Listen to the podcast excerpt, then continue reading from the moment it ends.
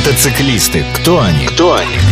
Мотодвижение изнутри глазами одного из них. Все о путешествиях и мотоциклах. Ведущий программы мотопутешественник Олег Капкаев. Все о мужских играх на свежем воздухе. Байкеры на дорогах нашего города выглядят очень устрашающе порой. Они одеты во все такое очень эффектное, очень тяжеловесное, на мой взгляд. Это какая-то специальная экипировка. Вот наконец нашел вопрос до основного предмета, который любят все мотоциклисты и байкеры. Это экипировка. Ну, после мотоцикла. И девушек, соответственно. Да, действительно, это экипировка, но это не дань традициям, это не устрашающий вид. Это сугубо практичная вещь, которая как бы необходима всем. Куртки, кожаные куртки, текстильные э, куртки. Сейчас материалы уже шагнули очень далеко, и поэтому можно уже найти себе красиво для девушек розовую курточку, для мальчиков черную. То же самое со шлемами. Любой раскраской. А вот эта вот экипировка мотоциклетная, она отличается от обычной кожаной куртки, которая продается в универмаге? Да, она в принципе принципиально отличается. Во-первых, как правило, если кожаная, то кожа это специальные выделки. У нее специальный покрой для того, чтобы была а. вентиляция, б. при этом она не промокала. То есть она обрабатывается специальными покрытиями. Кроме того, основное отличие это то, что у нее внутри существуют вставки из специальных ударопоглощающих материалов. Ну, такие типа резины, вставки в места, где наиболее часто при падении соприкасаешься с предметами. Это там локти, грудь, спина, наколенники.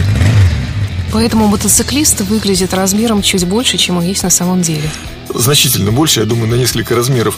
Но это же, кроме того, что приятно, это еще и безопасно. Суровый вид еще придает всем мотоциклистам, и девушки тоже этому удивляются, что мотоциклисты ходят в таких суровых перчатках. Но это дань тому, что мы каждый день на дороге потому что любое, скажем так, касание мотоциклом или рукой машины, зеркало там и так далее, это казалось бы всего лишь ничего, но это ведет, ведет к очень высокому травматизму.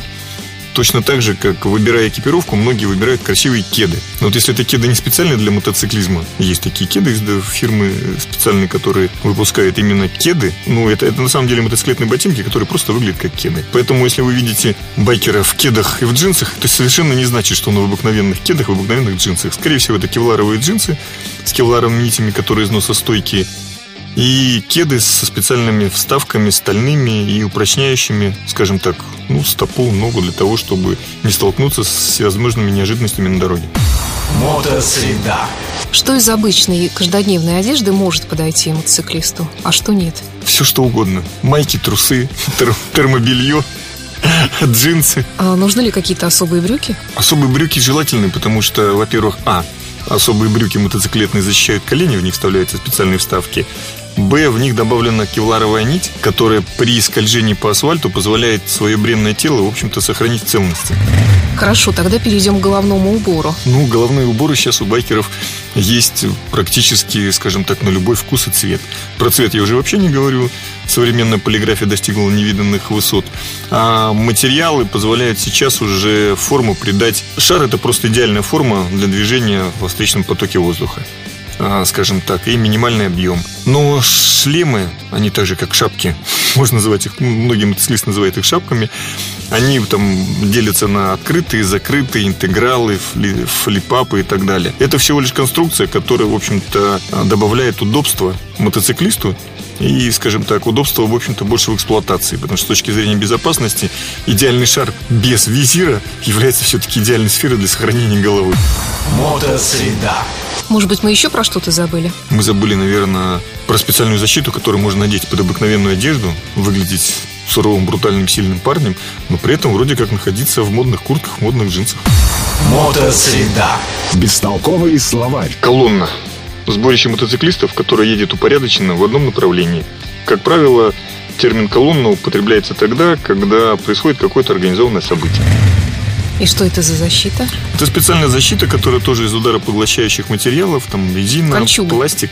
Ну, ее называют черепашка еще. Она одевается действительно как кольчуга, на сетке, на ткани, и сверху одеваешь куртку, и, в общем-то, ты защищен. Мотосреда. Модельный ряд. Сегодня Yamaha R1, она же R. Это лидирующая флагманская модель концерна Yamaha, спортивный мотоцикл, спортбайк так называемый, который очень любят быстрые мотоциклисты. Мотоцикл издается, выпускается с 98 года по сей день. Переж, пережил несколько реинкарнаций. Быстрый, сильный мотоцикл, более полутора сотен лошадиных сил, позволяет делать на дороге при умелом пилотировании все. Мотоцикл современный, используются технологии MotoGP очень активно. Стоимость мотоцикла порядка миллиона.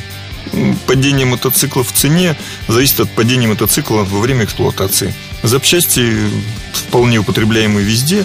Есть как на старые модели, так и новые. К сожалению, старые модели до сегодняшнего времени даже доживают редко, потому что время жительства спортбайка очень короткое. Мотоцикл угоняем, потому что все хотят ездить на быстрых, сильных мотоциклах. По моей шкале оценок, оценка ценностей спортбайка, ну, пусть будет 2, только за счет использования передовых технологий.